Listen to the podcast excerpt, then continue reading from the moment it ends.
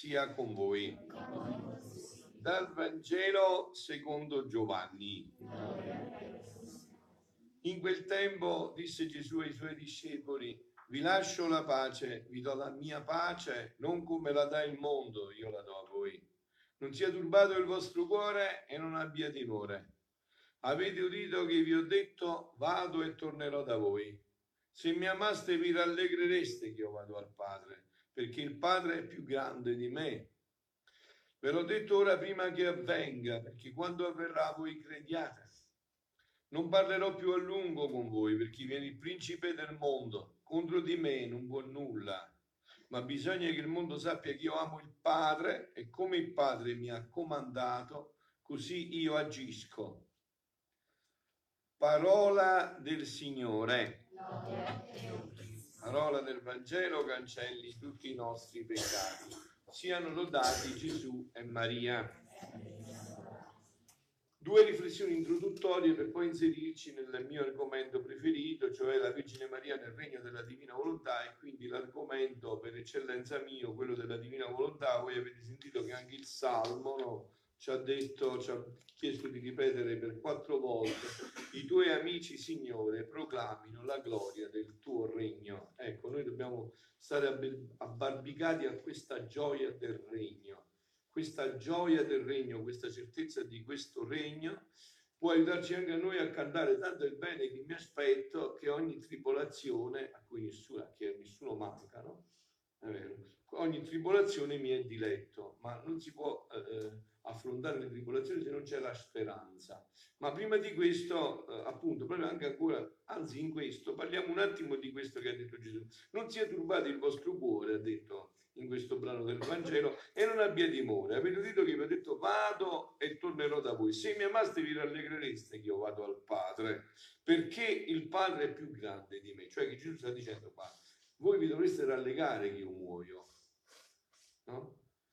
Ma le nostre morti, noi no perché non lo vediamo, ma quelli che sono morti, i nostri cari, noi viviamo così la morte non è che è dato non piangere, no, assolutamente. Ti muore mamma, ti muore papà, ti muore il figlio, certo che devi piangere, ci mancherebbe, no? Che devi provare dolore. Ma è un dolore di speranza, è un dolore disperato. Io certe volte ho l'impressione no, che quando si celebra il nostro funerale, se viene un ateo, diventa più ateo ancora. Dice, ma chi sono proprio disperati? Cioè, questi ci credono che suo il defunto è vivo o non ci credono. Cioè, eh, cioè, non ho capito che cosa, che cosa stanno facendo questi. Allora, cioè noi siamo certi che c'è un'altra realtà che è la vera vita in cui tutti dobbiamo entrare e quindi ci rallegriamo perché quella è la nostra patria e di là, non è che di là eh, si dorme, di là si lavora per qua. Quindi sotto c'è questo, hanno detto vi rallegrereste che io vado al Padre, perché papà è più grande di me. Cioè io quindi posso ottenere molto di più. Io posso ottenere molto di più perché di là parlo faccia a faccia con papà, dico papà aiuta questo figlio, aiuta questa situazione. No? Chiusa parentesi per introdurci nell'argomento che eh, anche questa è un'altra riflessione. Vi do la pace, vi, vi, lascio la pace, vi do la mia pace. No? Ma come si fa? Eh, a conservare la pace quando si sente questo che lo poneva pure stamattina il Papa nella sua omelia, no? La prima lettura c'è scritto che Paolo sta predicando e che fanno questi? Presero Paolo, lo portano fuori e lo lapidarono. Voi sapete che significa lapidare? Eh, presero in pietra e gli tirarono addosso per ammazzarlo, no? E lo lapidarono e lo trascinarono fuori dalla città credendolo morto. Come si fa a restare nella pace quando tu fai il bene e ricevi il come si fa a restare nella pace quando tu pensi che hai fatto tanto per una persona e quello ti tira le pietre e ti vuole ammazzare? E questa pace si può raggiungere solo se siamo liberi dalla nostra volontà. Appunto, se crediamo che eh, tanto il bene che mi aspetto, che anche la lapidazione mi è diletta, se non si può fare, se no è un'illusione. Cioè è un'illusione, avete capito? Eh, eh, eh raccontiamo favole. Cioè, come si fa ad avere la pace quando tutte le cose ti vanno storte quando sei nella prova, nella sofferenza, nella difficoltà, eh, nella tribolazione. È una pace che vi è donata da Dio. No, come hanno fatto i martiri a morire cantando e suonando mentre li cuocevano come le bistecche, no? come a San Lorenzo? Come hanno fatto? Come hanno fatto che quando Lorenzo era cotto da una parte e poi gli ha detto a carnefici girami dall'altra che qua già sono cotto? Come si faceva? C'è una pace che viene donata, ma che noi dobbiamo disporci perché ci venga donata. Questo è il punto, perché Dio la vuole dare a tutti questa pace, ma non la può dare a chi non si dispone. E per disporsi, il primo punto fondamentale è distaccarsi da tutto. Come fa uno a, a, a stare nella pace se è attaccata ai beni materiali, a casa, ai soldi, qualunque cosa, appena li perde si dispera. È finita. È vero, no? Cioè se uno è attaccato non avrà mai la pace. Anche agli affetti sani, sai? Se non sono in ordine a Dio, ti tolgono la pace. Se tu sei attaccato a tuo papà e a tua mamma più di Dio, quando papà e mamma muoiono, tu ti disperi. Perché ha assolutizzato qualcosa che non si può assolutizzare. Se non hai assolutizzato Dio, stai disperi. Perché qua tutto è provvisorio. È molto provvisorio. Voi vedete che è tanto provvisorio che anche maggio può diventare gennaio. È tutto provvisorio. È tutto nelle mani di Dio è tutto provvisorio. Allora quindi bisogna entrare in questa ottica e questa è una grazia che bisogna chiedere continuamente. Questa è la grazia che bisogna chiedere nella preghiera. Questa grazia di essere pronti a eh, accogliere la volontà di Dio così come arriva. Perché tu, eh, come si dice, l'uomo eh, propone, ma Dio dispone. No, Dio propone e l'uomo dispone. Tu pensi tanti progetti. L'ho detto tante volte, no? E, e concludo per inserirmi nel mio argomento, però. Sto tante volte. Prima si usava molto spesso, quasi sempre. Ci vediamo domani, se Dio vuole. Noi proponiamo, ma non sappiamo se domani ci arriva. Domani, ci vediamo domani, eh, sicuramente a quell'ora. E chi te l'ha detto che ti vedi domani? Dove sta scritto? Con chi l'hai fatto il contratto che domani ti vedi? Ci vediamo se Dio vuole. Perché stanotte basta un piccolo infartino, sapete che l'infartino è stupidaggine, però un istante ci sei più e domani non ti vedi. Quindi, cioè, se non rientriamo di nuovo in queste verità, se ci raccontiamo le bugie, non ci facciamo bene. Le bugie non fanno mai bene. Dobbiamo parlarci chiaro. Questo già ci dispone, ci aiuta a guardare le cose come stanno, non come noi vogliamo pensare che siano. No? E um, per questo fatto della pace adesso mi introduco in questo argomento per passare poi al nostro giorno velocemente quello che riesco a fare, insomma. Eh. Eh, mia piccola figlia, dice Gesù a Luisa il 24 luglio del 1932, tu ti opprimi troppo, appunto, stai perdendo una pace, ti opprimi troppo, io non lo voglio, io non voglio che tu ti opprimi troppo. E Luisa si opprimeva per motivi che noi ci pensiamo Luisa si opprimeva una cosa sopra, perché non poteva parlare con Gesù, ma noi non so questi problemi no, noi ci opprimiamo pure se cade la spilla, se abbiamo progettato una cosa e va così, non va così, quindi Gesù la sta eh, richiamando dolcemente per questo tipo di oppressione, pensano poco, insomma, ma no, se tu ti opprimi troppo, ti opprimi troppo e io non lo voglio. Vederti oppresso in mezzo a tanti miei beni, fai vedere che hai l'occhio più a te stessa che ai beni che Gesù ti ha dato. Noi ogni mattina dovremmo vederlo questo. Questa mattina mi sono alzato ancora, i piedi camminavano, ora puoi avere le mani, ma chi, dove sta scritto? È sempre un dono. È continuamente un dono. Tanto arriverà anche un giorno che questo fatto non funziona più. Eh, quindi è un dono.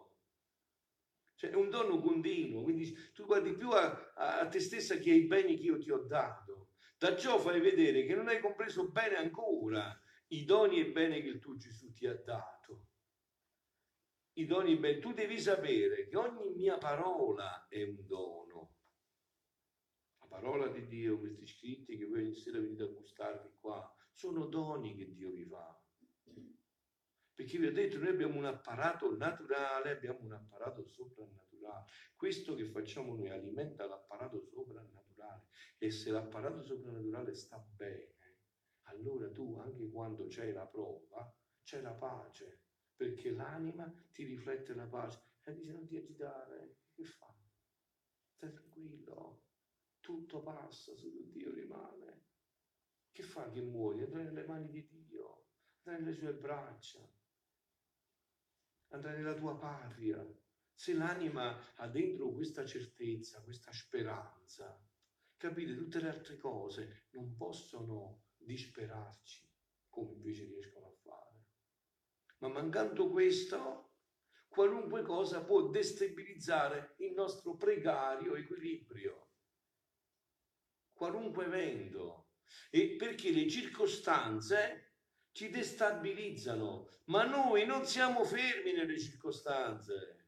Noi siamo fermi in Dio che è molto e infinitamente di più delle circostanze. Perciò noi dobbiamo andarci a riprendere queste cose. E salto tutto questo che mi ero preparato. Bene, Signore sa che me l'ha preparato, perché se non abbiamo detto, passiamo al, appunto, proprio parlando di questo, a questo giorno dove c'è proprio questa, questo, questo, esempio del sacrificio, no? il tredicesimo giorno della regina nel regno della divina volontà. L'anima gli dice, mamma celeste, oggi vengo a prostrarmi innanzi a te per chiederti la tua forza invincibile in tutte le mie pene. Ecco, la forza che dobbiamo chiedere perché anche qua c'è uno sbaglio, perché tante volte noi entriamo nella preghiera pensando e pregando per cambiare gli eventi.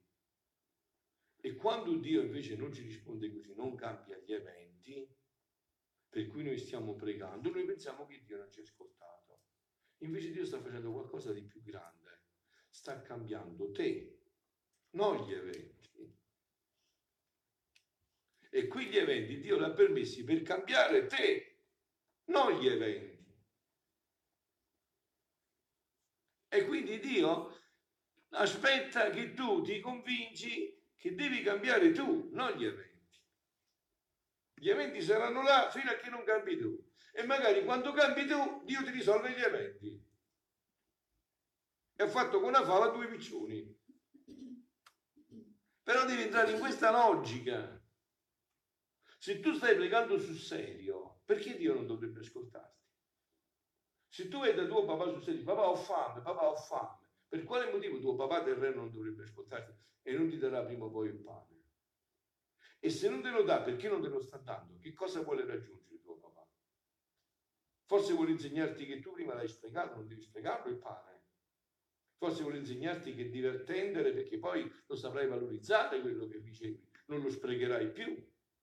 Ma sicuramente ti esaudirà e se dice Gesù, voi che siete cattivi, sapete dare cose buone ai vostri figli, come potete dubitare di me? Come potete dubitare che questa sera state qua a pregare e io vi piglio per fesso? Vi ho, fatto, vi ho chiamato qua così. Sicuramente io ascolterò la vostra preghiera, sicurissimamente. E l'ascolterò per quello che è il vostro miglior bene, il vostro massimo bene. Ma voi dovete convertirvi, cioè dovete entrare in questa logica che passa da un'altra strada. Su, se tu tanto ami di farmi da madre, prendi il mio cuore nelle tue mani e versa in esso l'amore, la grazia, la forza di trionfare nelle mie pene e di convertirle tutte in volontà divina. Lezione della regina trionfatrice. Figlia mia, coraggio, non temere. La mamma tua è tutta per te. E oggi ti aspettavo affinché il mio eroismo, il mio trionfo nel sacrificio ti infonda fortezza e coraggio e pace. Onde io possa vedere la figlia mia trionfante nelle sue pene e con l'eroismo di sopportarle con amore per compiere la divina volontà. Ora, figlia mia, ascoltami.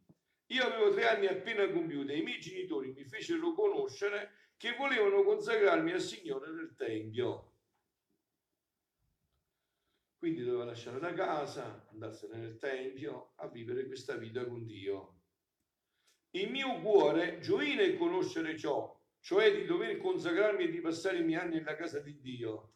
Ma sotto la gioia c'era un dolore per una privazione delle persone più care che si possono avere sulla terra. Quali erano i miei genitori?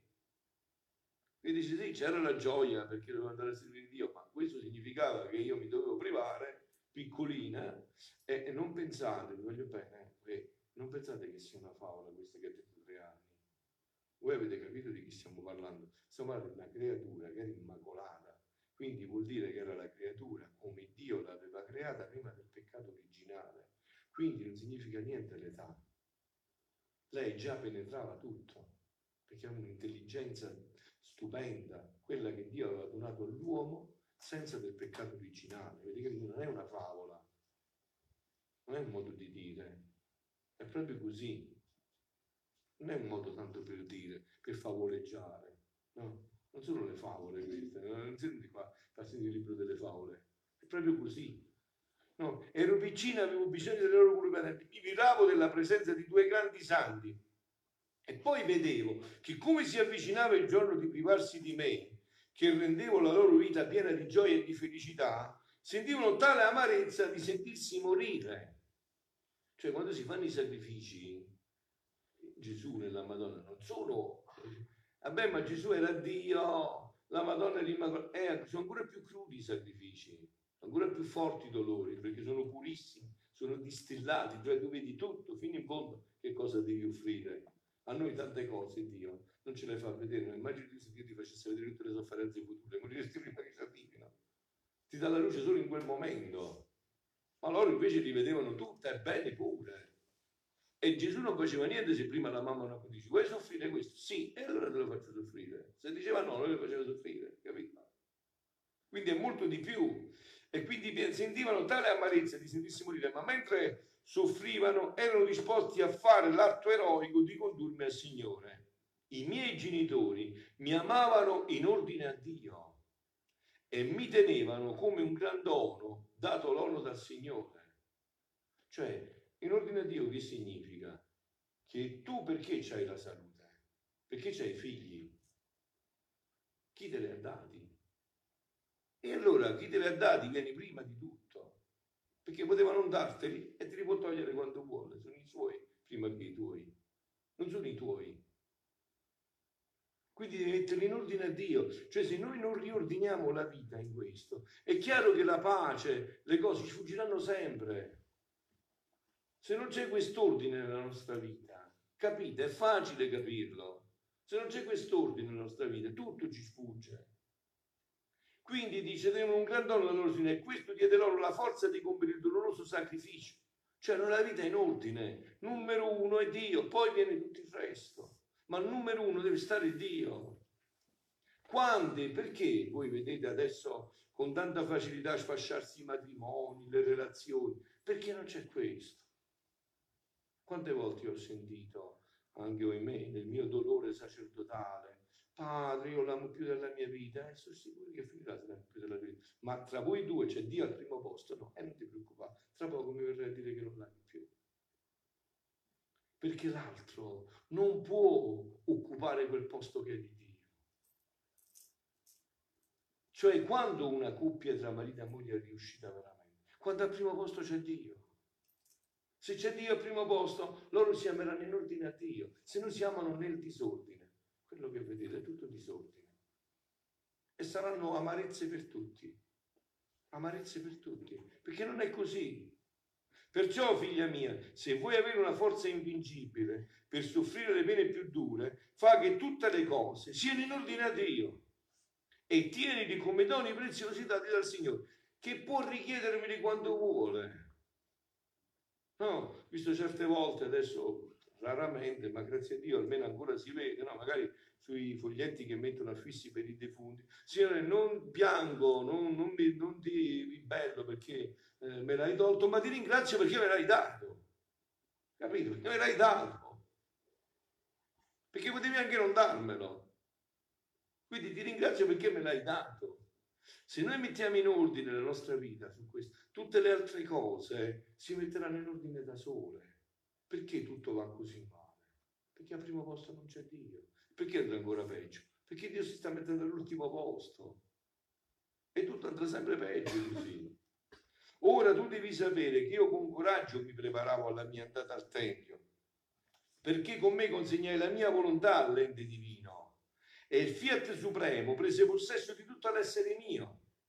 Io acquistai tutte le virtù in natura, io ero dominatrice di me stessa. Ecco, questo porta la vita nella volontà divina, l'ordine con Dio. Che uno scusate, un uomo, una donna, che non può fare almeno del, dei, del telefonino, eh, del fumo, della, di tutto quello che volete. Tu come lo chiami a questo? Uno schiavo perfetto. Come lo chiami? Cioè non può dire no a niente. No, si dice dipendente, appunto, è dipendente, è uno schiavo. Tradotto in linguaggio accessibile, è uno schiavo. Invece uno che può, è il dominatore di tutto questo, questo qua lo voglio fare adesso e lo faccio, non lo voglio fare e non lo faccio. Cioè non è dominato dalle circostanze, dagli eventi. Non è schiavo delle situazioni. Non è martire, diceva in un altro passo la Madonna, dell'umana volontà, che è il peggiore martirio di tutti. Quello è il martirio più terribile di tutto. Il martirio dell'umana volontà, la schiavitù delle nostre passioni. Quindi dice, eh, io ora tu devi sapere che io con coraggio mi preparo la mia vita. Io acquistai tutte le virtù naturali, ero dominatrice di me stessa. Tutte le virtù stavano in me come nobile principessa e a seconda delle circostanze della mia vita prontamente si esibivano a fare il loro ufficio senza alcuna resistenza. Perché? Perché era una vita in ordine, era una vita di ordine. Al primo posto c'era Dio, c'era la sua volontà. Anche perché voi sapete che la volontà di Dio sta da fare un buono che ha forza. Non è che poi non devi fare la volontà di Dio, quando Dio vuole fare la la farà. Solo che la puoi fare, addirittura viverla, cioè farla talmente tua che tu desideri vivere solo la volontà di Dio. E quindi la volontà di Dio diventa più intima a te di te stesso, diventa la tua felicità, la tua forza. Quindi in vano mi avrebbero chiamato regina se non avessi avuto virtù di fare regina sopra di me stesso. Perciò io avevo il mio dominio, la carità perfetta, la pazienza invitta, la dolcezza rapitrice, l'umiltà profonda e tutto il corredo delle altre virtù. La divina volontà rese la mia piccola terra della mia umanità fortunata, sempre fiorita e senza le spine dei vizi. Vedi dunque, cara figlia mia, che significa vivere di volontà divina? La sua luce, la sua santità e potenza convertono in natura tutte le virtù, né si abbassa a regnare in un'anima dove c'è la natura ribelle. No, no. Essa è santità e vuole una natura ordinata e santa dove deve regnare. Quindi col sacrificio di andare al Tempio erano conquiste che io facevo e sul sacrificio veniva formato in me il trionfo di una volontà divina. E questi trionfi portavano in me nuovi mari di grazia, di santità e di luce fino a sentirmi felice nelle mie pene per poter conquistare nuovi trionfi. Ora, figlia mia, eh, l'esame per noi e concludiamo, eh? eh ohimè, saremo tutti bocciati, lo dico prima. Eh? Ora, figlia mia, senti la mano, metti la mano sul tuo cuore, e di alla tua mamma, tu senti la tua natura cambiata in virtù? Oppure senti le spine dell'impazienza? Le erbe nocive delle agitazioni che tolgono la pace, i cattivi umori degli affetti non sani. Senti, lascia fare alla mamma tua, però la mamma sempre ci spinge nell'ottimismo, avete capito? Lei finisce con l'esame bocciato, ti dà la possibilità di rifarlo e essere promossa a pieni voti se vuoi, hai capito? Prendere 10 o 30 lode a seconda delle facoltà cui si fa, no? Senti, Lascia fare la mamma tua, dammi la tua volontà nelle mie mani, decisa a non volerla più. E io ti farò possedere dalla volontà divina. Quindi tutto questo si supera con una grande facilità. Tutto quello che a noi sembrano montagne enormi, Dio ci ha dato la strada, basta che noi consegniamo la nostra volontà. Seriamente che comprendiamo che tutti i mali vengono dalla volontà umana, non consegnata a Dio, e che tutti i beni vengono da rimetterci in quest'ordine. Questo era l'ordine di Dio. L'uomo è stato creato. Volontà divina. Anima, corpo, anima, spirito e corpo. O spirito, anima e corpo, come preferite. L'ordine sarebbe volontà divina, spirito, anima e corpo. E in quest'ordine dobbiamo ritornare per essere felici. Fuori da questo non ci può essere strada per la felicità, perché siamo in disordine. Tu hai mai visto che una cosa in disordine sta bene? Sta in disordine, la devi ordinare. Quindi la quale tutto bandirà da te la volontà divina. E ciò che non avrai fatto, sentite che bello, in tanti anni lo farai un giorno. Bellissimo, eh? meraviglioso. Chiedere la volontà divina ciò che hanno fatto, perché non c'è mai, la, la vita cristiana è una vita ottimistica potenza. Capito? Il ladrone, il ladrone ha fatto questo all'ultimo istante con una parola. Signore, quando sei di là, ricordati di me quando sei nel tuo regno. E ti ha detto, oggi adesso te ne verrai con me in paradiso. Quello che non hai fatto in tanti anni, lo farai un giorno, il quale sarà il principio della vera vita, della felicità e della santità. Siano lodati Gesù e Maria. Ecco, allora con questa speranza